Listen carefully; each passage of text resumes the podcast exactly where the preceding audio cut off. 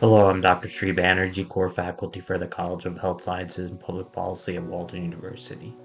And in this segment, I'll be going over the um, next new moon that is coming up um, on April the 20th, um, after a little after midnight, uh, 12 12 a.m. Uh, and I wanted to talk about um, some of the happenings uh, within the heavens, the celestial bodies.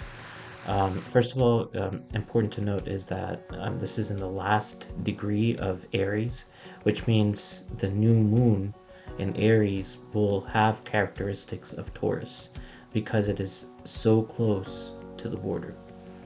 Um, and then what's important to note, Chiron, or um, spelled C H I R O N, is um, conjuncting the uh, fourth house um, the beginning of the fourth house. And this is considered the Imum Coeli, the IC, and then the midheaven is over here, uh, called MC from Latin. Uh, so what's important to note is that there's a lot of uh, deep uh, emotions, uh, some from um, healing from the past. Um, Chiron actually was is considered the wounded healer because he had faced uh, as uh, a lot of hardships, and then he went on to become a healer and um, become proficient in many different disciplines.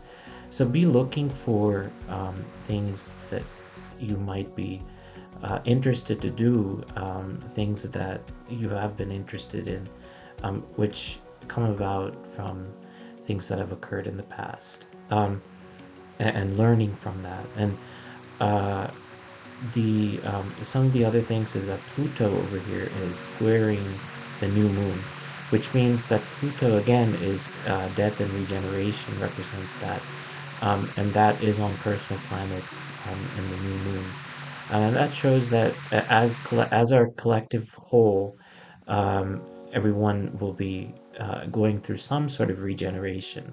Um, uh, some it's not always physical death; um, it's transformation um, and Pluto aspects that. Some of the other aspects to look for is, of course, the ascendant. Um, I've gone over this many times in the past. The ascendant is uh, Sagittarius, and Sagittarius is ruled by Jupiter, and uh, Jupiter is uh, a, a fire sign, or a fire. Well, Sagittarius is a fire sign, um, and then the Jupiter, the ruler, is in Aries. Um, so they can work together. Um, and uh, Jupiter is an important planet in, in this chart, and actually it's accentuating the new moon. So usually they say that the that the moon is felt um, is, is is felt within um, our body. Um, it affects uh, the circadian rhythms. Um, however, in this situation, since Jupiter is there, um, the effects will be accentuated a lot more. Uh, and that could be a good thing or a bad thing. Um, there's a lot of planets that are conjunct with each other. Mercury is over here. Um, Uranus and Mercury are conjunct with each other, which means you have to think outside the box to be able to come up with solutions um, that are coming about from um, death and regeneration um, unique solutions in terms of thinking outside of the box. Uh, Venus and Mars always good to look at because they're also personal planets. Um, there's no major aspects um, between uh, going through Venus. Uh, Mars has a square, um, a slight uh, square with Chiron.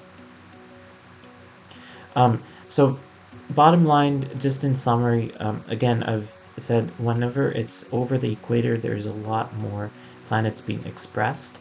Um, when it's below the equator, a lot of this is inner issues and inner happenings that are needing to be resolved.